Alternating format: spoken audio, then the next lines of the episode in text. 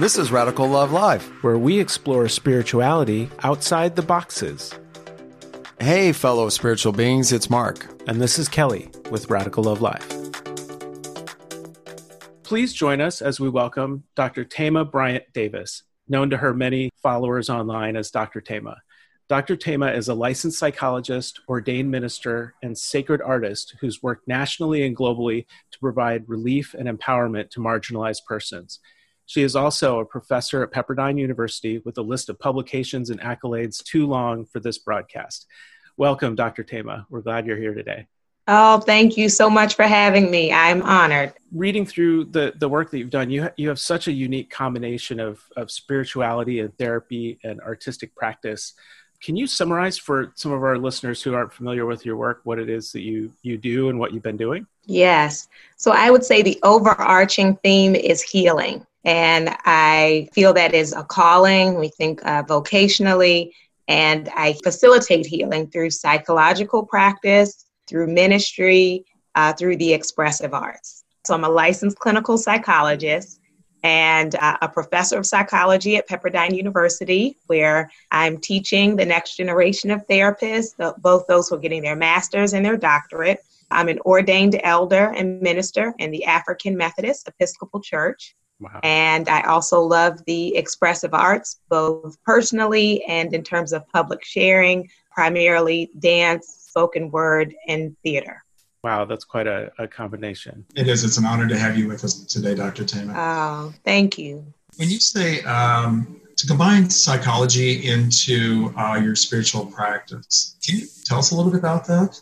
Yes. So, this has been a really important part of my work. I should first say, in terms of my personal narrative, what got me into the field of psychology uh, was my dad was a pastor. He's now retired. Mm-hmm. And for those who are getting the audio and not a visual, I'm African American. And so in the African American community, many people hold a stigma about therapy and instead will go talk to their pastor. And so growing up, many people at all times of day and night would call our home in crisis for pastoral counseling. And what, even though I have a brother who's two years older, it really became, I guess, a thing that when people would call the house and my parents weren't home, I would be the one to take the call. And I do believe that in some ways healers are born, that some people have an emotional capacity for that space. Then, when I found out that there is a job where you do that full time, being a listener and bearing witness. And so, coming out of uh, that foundation of faith, religion, spirituality, and then coming into the field, what I found is that most psychology programs don't talk a lot about religion. And uh, a colleague of mine at Pepperdine, Dr. Ed Shafranske, did a study and found that on average, mental health professionals are less likely to endorse a religious orientation than the general public. So then you have people who are largely people of faith being treated primarily by people who are not. And so then you would understand how it gets left out of the space because mm-hmm. if it's not a priority of the person facilitating the process, they don't even think to ask about it, to incorporate it. And so it was later in my journey, reading and studying and developing ways of integrating them because a big part of therapy is meaning making. And if a core part of the way you make meaning and purpose of your life is through your faith, to not have that named is negligent, if not harmful. And so it actually is more of a natural fit. And interestingly, as I've done research on it early pioneers in psychology were actually people of faith. And it was only once there was a shift of us wanting to be looked at as a hard science of mm-hmm. like we just do these three steps and it makes these outcomes and we can control it that it started shifting away from that orientation so there's actually not a dichotomy uh, but when we talk about wholeness and wellness mind body and spirit and the importance of addressing all of those do you find resistance with psychologists and others in the profession uh, about what you do? As opposed to resistance, what I find is more an, uh, I'll say, ignorance or an unknowing. So, what will happen then is, for example, if I'm sitting in a clinical meeting and someone will throw out this term hyper religiosity. And I will raise the question, what is that? right? How much is too much? right, exactly. You know, if you didn't grow up going to church at all and somebody goes multiple times a week, that might sound hyper to you, right? Uh-huh. So that is problematic and very subjective. Or for someone who has no prayer life, if a parent is trying to make a decision about their child and they say, I need to pray about it and see what God says. And I've even discovered some Christians who don't believe God speaks. So for people who uh, have that theology or, or lack of theology, there needs to be an education because there are times when people are expressing things that are concerning. But if you have no understanding of that space, then you don't know how to tease that apart. So, for example, even with fasting. So, I'm familiar with fasting. I've gone on fast, but there is a way clinically where a person will speak where flags will go up, where this is now not a spiritual practice, but it can be a spiritualizing of a deeper broken issue. But you would need to understand that frame and appreciation of what that is to be able to hear uh, the nuance. Wow you know an analogy to that that i've seen um, one of my many jobs uh, is that i work in advertising during the week. And i had a client that was a pharmaceutical company that was working in pain medicine and we were doing some market research and spirituality came up in those conversations that pain doctors would talk about their patients and their spiritual health because it was so tied with the pain that they were feeling physically is that yes. something that you encounter in, in people that you talk with? Definitely. And, you know, and that when we talk about that mind, body, spirit piece, you know, there's research that even shows the role that prayer and faith can have in pain management and recovery from surgery and a sense of hope or what people are hoping for. But, you know, I'll muddy the waters and say, I've also worked with a couple of doctors, Christian doctors, saying, So, what does it mean to die well? and to die in faith, death readiness. Because sometimes with, with holding on to hope and faith that we're going to just always recover, that people don't take responsibility for wills or making decisions about that whole journey and process. A good friend of medical doctor Robinson, Dr. Robinson, she starts her presentation by saying, I want you to think about every person who was healed in the Bible and now, aside from Jesus, they are all dead. Lazarus is now dead, right? so we need to talk about it and give space for that because I think it is a challenging piece that if someone is struggling with cancer or any illness, that a part of us wants to respond with, have faith no matter what, you're going to make it. Uh, and eventually we do all die. Wow, and that's something that a lot of people don't want to face. Right. One thing to kind of flip the conversation outside, we're talking about how you know the healing power of spirituality and the, and how religion can comfort and heal.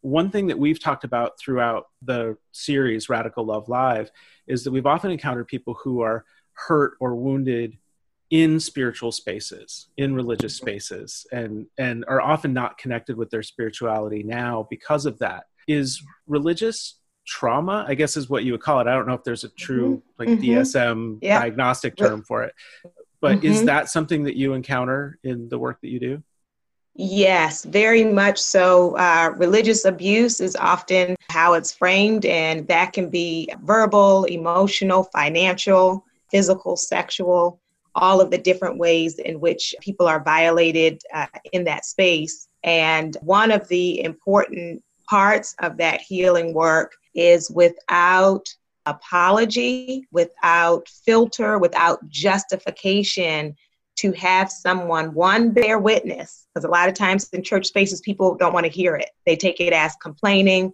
or do not talk about the anointed man of God or woman of God. So there can be a mm-hmm. lot of silencing. So, one, just creating the space where people can speak about what happened and shatter that silence and shame and then without any dilution to say that that was wrong, right? To say that that should not have happened to you. Because often, and I think it is out of Christians' desire to make meaning out of things, we can say things that are very harmful and that really are excuses. An example of that will be people who were molested, and a minister or someone will say, Well, God let that happen to test your faith. What? Oh, Oh, yeah. Wow. Yeah. It's been t- just absolutely horrible. Horrible. So you imagine like a person in authority saying that to you that this is your test. Do you still love God? Right? Like, are you kidding me? Or in marital counseling, the number of ministers, and let me say, as someone who did like a master's of divinity, that we only had one semester on pastoral counseling. And that's in most Mhm. programs. And I will say, in the course I took, which was a wonderful course, the focus really was on primarily on bereavement and grief, helping people with grief. So, all these other issues of partner abuse, child abuse, sexual assault, there was no mention. And now you're saying this is the community expert for us to go to to walk through this process. So, you know, in some ways, ministers can be set up to fail and then can be repeating things that were said to them or nothing was ever said to them. So they're making it up as they go along, and it's very harmful. Or around domestic violence or intimate partner violence, you know, the message is often submission. If you were submitting, I'm sure they would be nice to you. And then saying a prayer and sending people back home. So there has not been a message of accountability in our faith. There has been a, a pressure on victims for forgiveness. And you better hurry up and forgive, or else God is not going to forgive you. So this is very problematic and toxic. I know that word is overused, uh, Mhm. but it is it's an additional abuse, and that's what some people have talked about is experiencing. So one, of course, is when the faith leaders or people in power in the church abuse you. Another is when you are ab- experiencing abuse or disrespect, and you go to them and they shame and blame you. So all of those things can make it hard to connect with God. Usually, when we talk about healing trauma, we identify what are the triggers. What are things that remind you of what happened?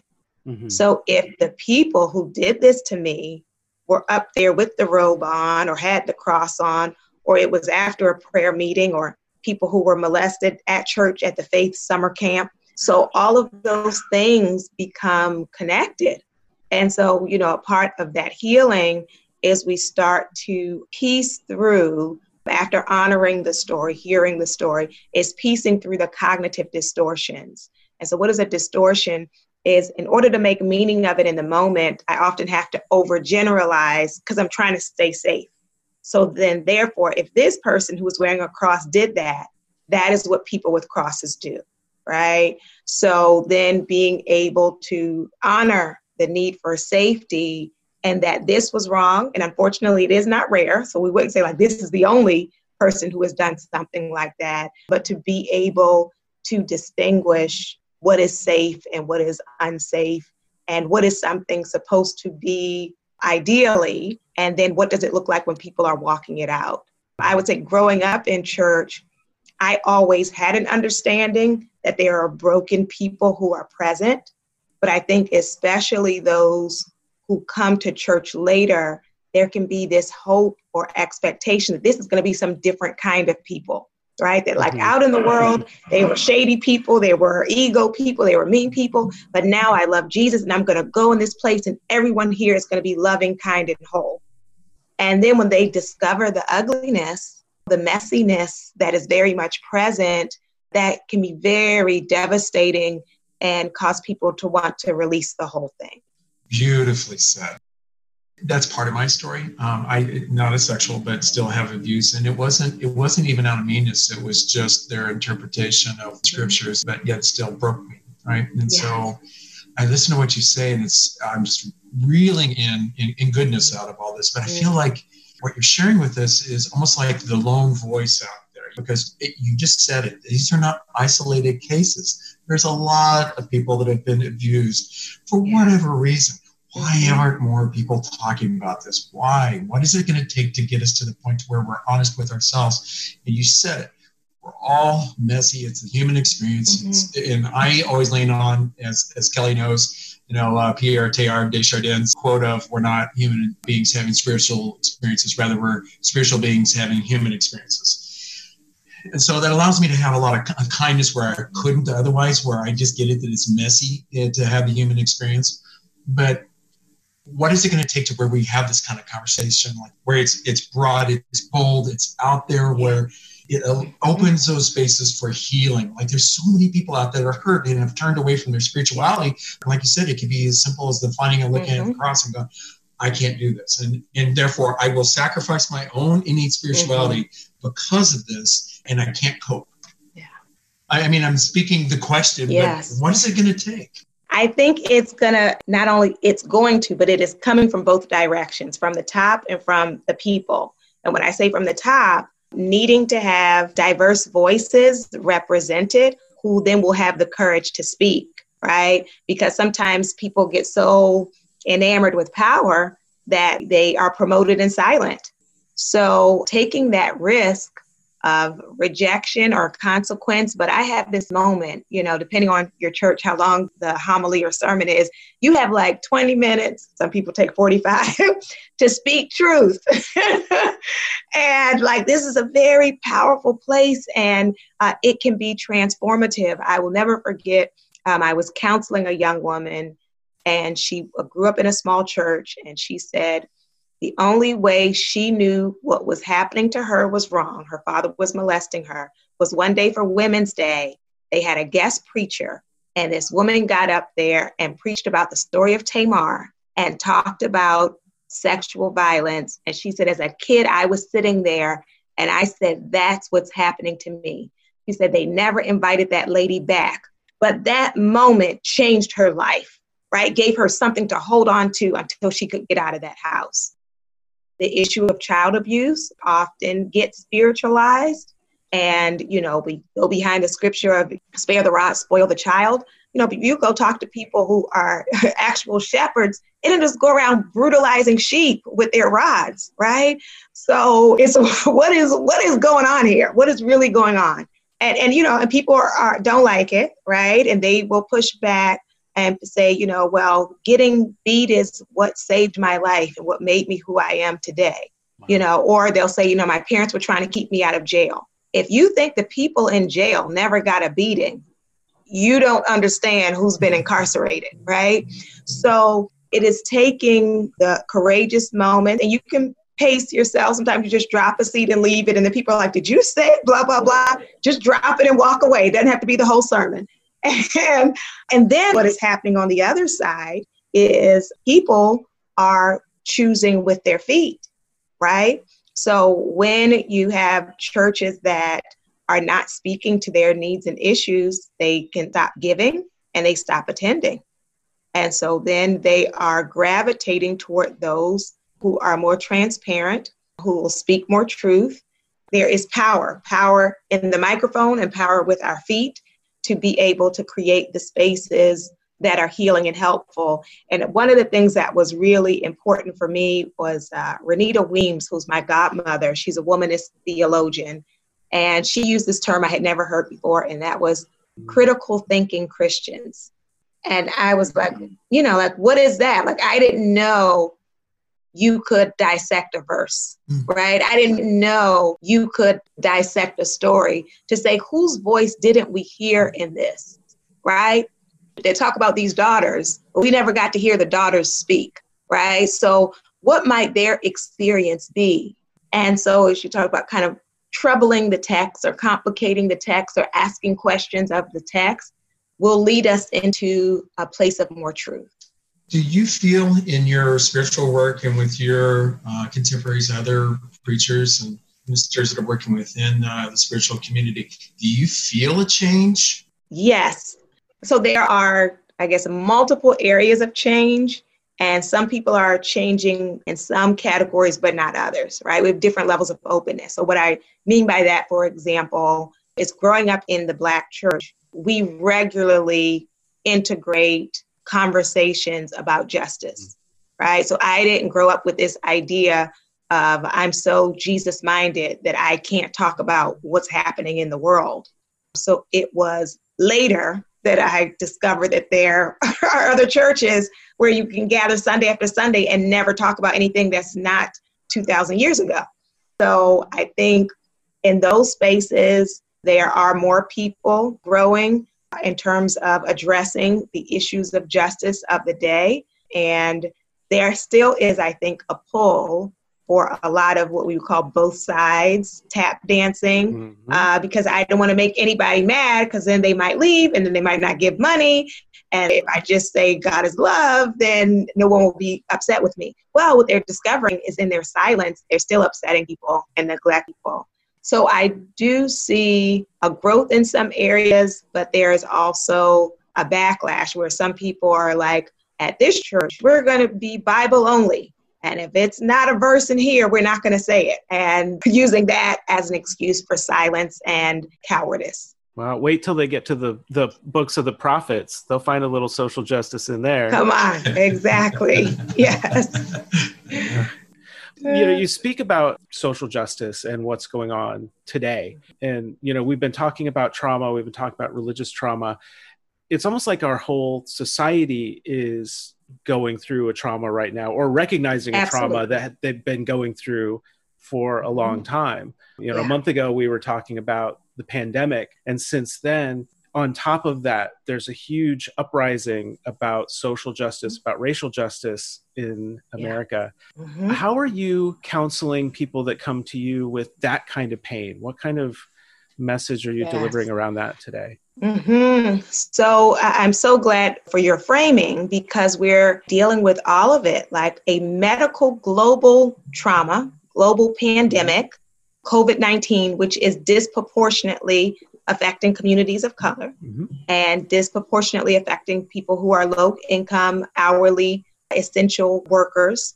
And we are also facing and have continued to face racial trauma and terror and so those pieces happening simultaneously, every clinician I know now is full, right? Because people are overwhelmed. And even those who had a stigma about going to therapy are so overwhelmed that they are breaking through that barrier and reaching out for help. So I really start from a place of the importance for self compassion and compassion for other people because this is a lot and the ways in which we are affected by it can show up differently. And if you don't connect the dots, then you might just sit there thinking, What's wrong with me? Right? Because you have not connected what you are feeling and experiencing to what is happening, right? Mm-hmm. So the, the trauma of racism and the trauma of COVID, some people are experiencing depression, feeling of hopelessness or powerlessness.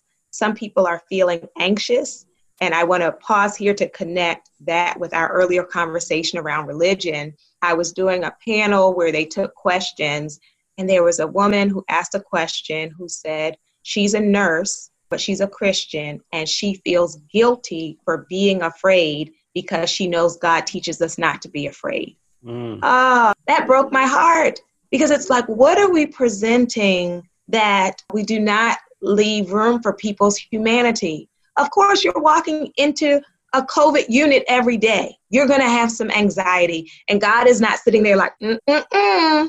oh, you of little faith, how dare you be nervous, right? That's not who God is. So, compassion for ourselves about our anxieties related to ourselves. When we talk about Black parents sending their children out, sons and their daughters, of are they going to return safely? around COVID. Are my elders going to be okay? People who are not allowed to see, and you know what is happening with that. Depression, fear. For some, their depression shows up as irritability. And so it looks like everybody's just getting on my nerves. Yeah. right? I think I think I got a little bit of that. Right? Yeah. it's like on edge, like don't, don't. And then anger. And I'll say, especially in Christian circles, a lot of people are uncomfortable with anger and try to mm. dilute it and mute it. But there can be something righteous about anger that when things are not just, when things are not what God deemed they should be, this is outrageous and it is angering. And some people have rage about it. And then it would just be what do I do with that anger to be able to channel it into creating change versus being consumed by it. And then some people I, I should name, and you know, among those who are listening may be in this category as well. Some people feel numb, where it's like if you have over 100,000 people here have died, and you're seeing people brutalized on the street by their own government, unarmed people beaten down, hit with rubber bullets that are not all rubber. When you're seeing all of that, if you feel nothing, I want you to know that's also a trauma response, that there's often a history that has taught you to shut down and disconnect from yourself and to disconnect from what is happening. So, for us to be able to have uh, compassion and then look at controlling the things that are within our control, mm-hmm. right? So, with COVID, washing the hands or the mask or this kind of social distancing, for racism, it is a piece of empowerment of what is in my control to do because you know what makes it particularly traumatizing is when it creates a sense of hopelessness and powerlessness and when it is state sanctioned uh, meaning that people do not face consequence for harming you because you are seen as insignificant. All of those things can create such a sense of despair. It's important to cultivate for people even children young people what can i do so for some people, that's marching, which can be awareness raising, and it can be a feeling of unity, especially now because we're seeing so many people from different ages and uh, all 50 states and all of that mm-hmm. being engaged.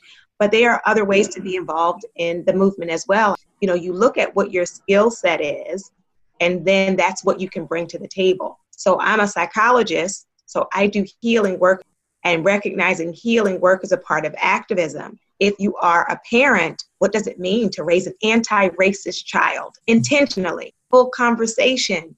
If you have resource to be able to donate, to vote, to engage in policies that are going to promote equity.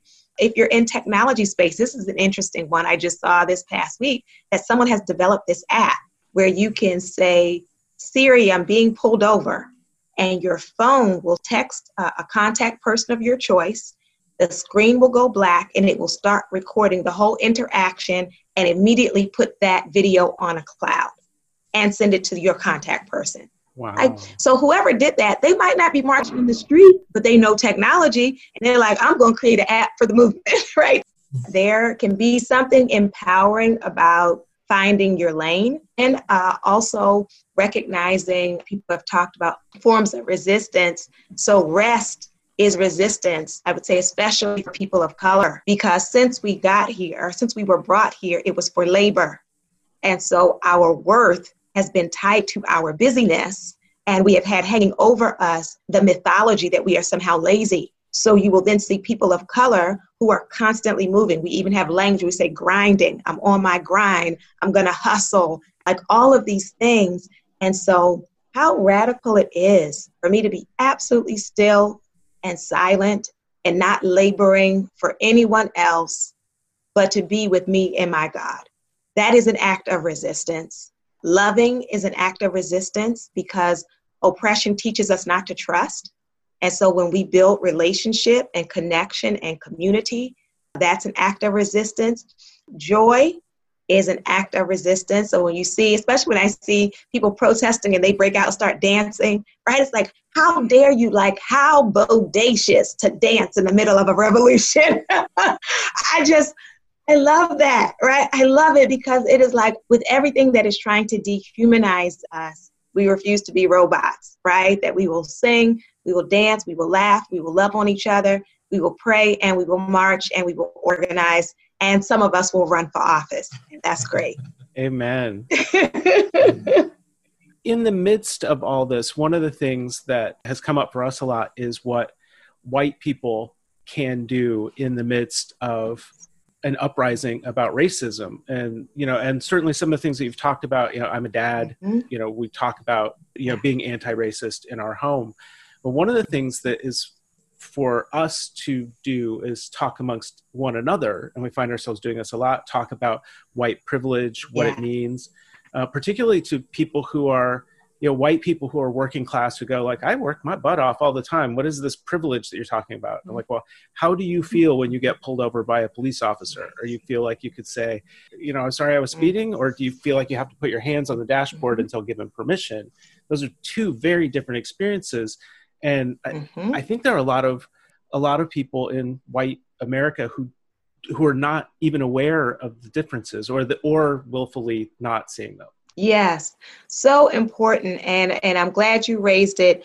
as it relates to people who are working class or low income, because as soon as they hear privilege, then they can uh, assume that means wealthy. Or even for white people who are wealthy, they can think that you are uh, erasing their work, right? So they'll say, My grandparents worked really hard. So, white privilege does not mean you have done no work. What it means is it's an unearned asset. So, unearned means you didn't do anything to to uh, earn being white, right? You just happen to be born white, and then you get some benefits associated with your whiteness that you did not have to do anything for, right? So it's not that did you go to work uh, and work your 40 hours or whatever to get your paycheck but as you named, for example, with police officers, that they are more likely to give you the benefit of the doubt. When we have even, de- it's in every area of our lives, and we've done studies with medical doctors, medical doctors are more likely to believe people of color are faking pain to mm-hmm. get drugs. And they will not give them pain medication when they are in the hospital in pain. And so you just showing up with your white skin and saying, I'm hurting, you're going to be taken more seriously.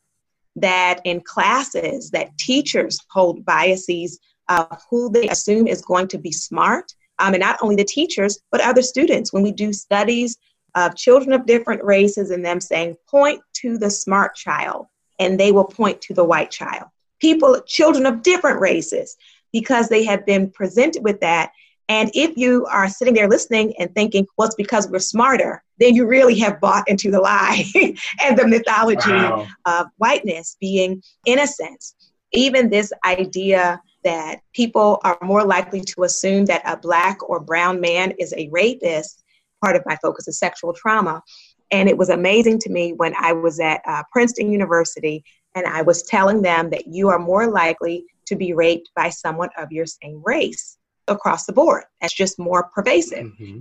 And they couldn't believe me and insisted that I show them the research. Because, of course, as a Black woman, I must be biased in making this up. And when you think about it, it just makes sense because we often operate in segregated spaces. So the people who are more likely to rape you are the people who have access to you, who are more likely to be people of your own community.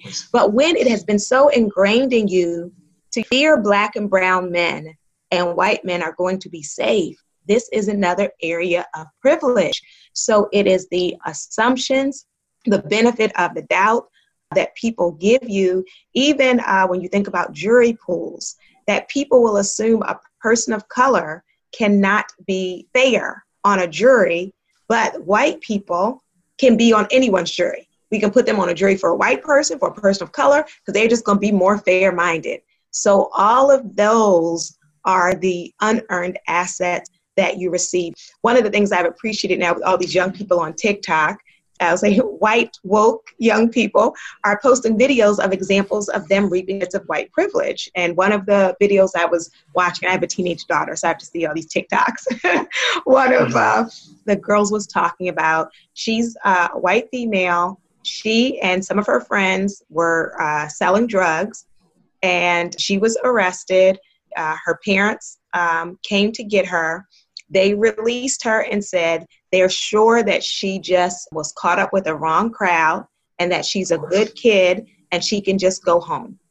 And then, you know, you have young people of color who will have, and she described, I don't even remember the amount, like a, a, a backpack full of drugs she had.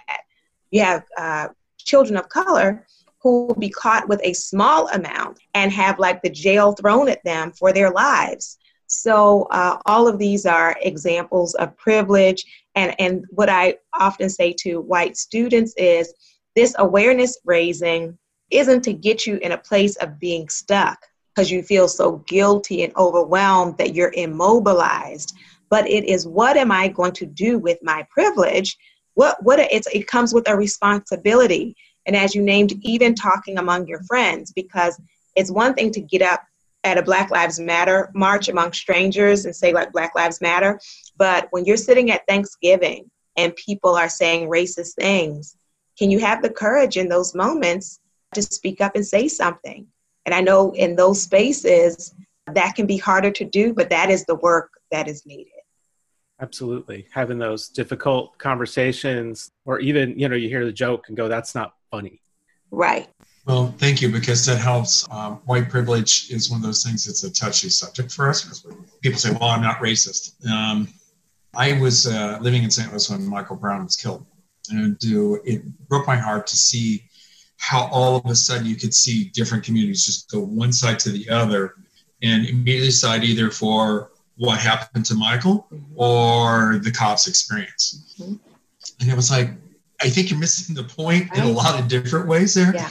But it was heartbreaking mm-hmm. because mm-hmm. the people that would say to you, these are my friends, people who I grew up with in there were like, but I'm not racist. And I'm like, mm-hmm. okay, but you are and you don't know you are. Yeah. Here's the issue, and let me explain why. And I said this only because I lived here in New York City for years, living up in the Heights in Harlem. And so, yeah, you know, I guess I am a bit woke. Uh, mm-hmm. careful, careful to use the word, but you know, simply because when I live in an area unlike where I grew up in Missouri, where everybody looked like yeah. me, and but St. Louis is a good example because the city itself is now all suburbs, basically, where people live in communities where everybody looks alike. They go to the same school, they go to the same church. And so they were completely disconnected from what the reality of, of Michael and his family and his community that he had in Ferguson. They were just, they just could not even connect. Yeah.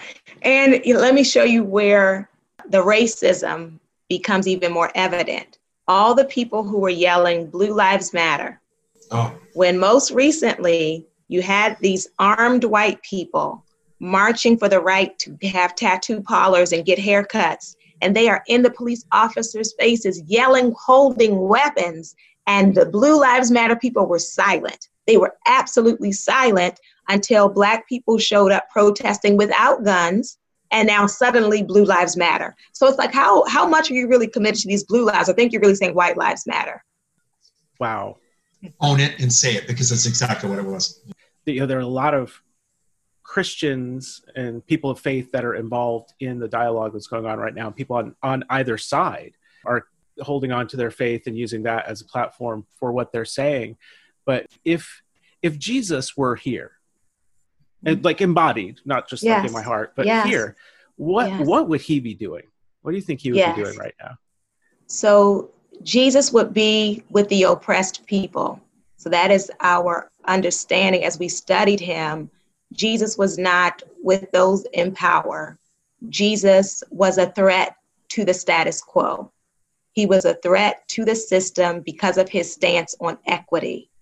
That is what was so troubling to them because he said, You all think that it's only you and that you should be at the top. And I have come huh, to shift all of, I'm preaching to myself, to shift all of that for there to be equity, for there to be justice, for there to be love. And so Jesus would be speaking to the issues. Jesus would be loving, healing, teaching, and turning over tables.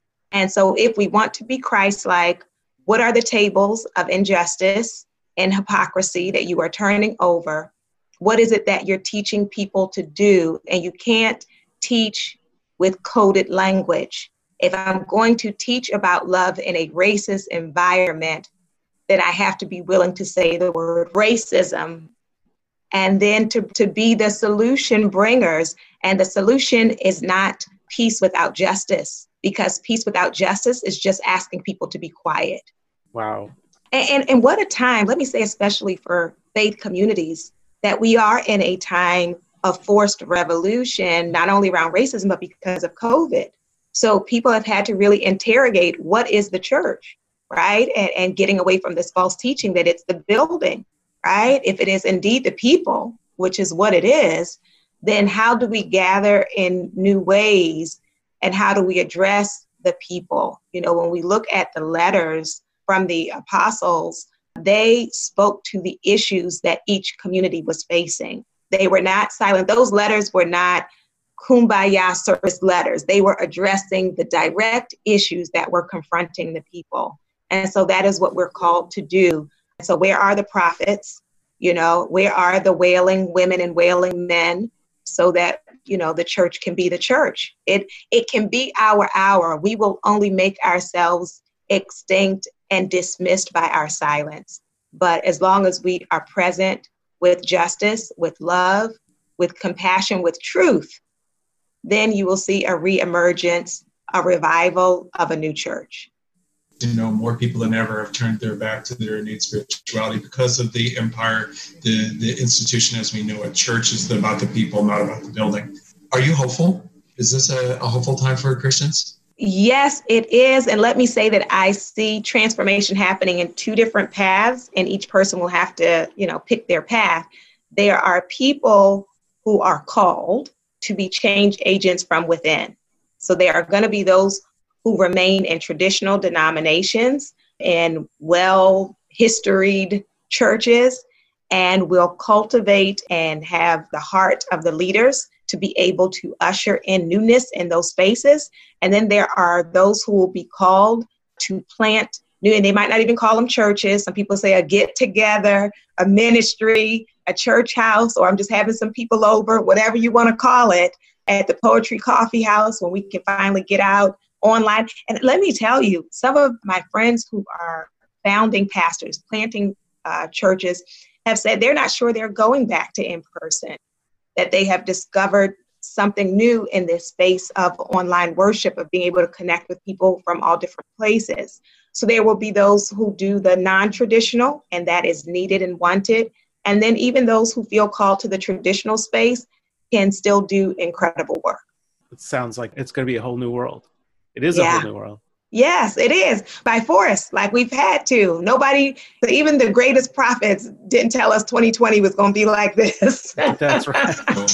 no, sure didn't. Well, thank you so much for being here. I feel like we could just carry on this conversation for another yes. hour or two. Uh, but before we wrap up, we'd like to ask: Are there any projects yes, that you're working on? You'd love- like to tell people about?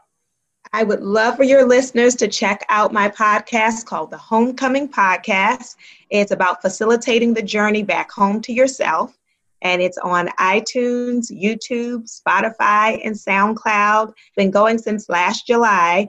And so I encourage people to start with the first episode, but then you can skip around depending on which titles kind of speak to you and what you're going through at the time. Awesome. We'll definitely. Thank you very much, Dr. Thema.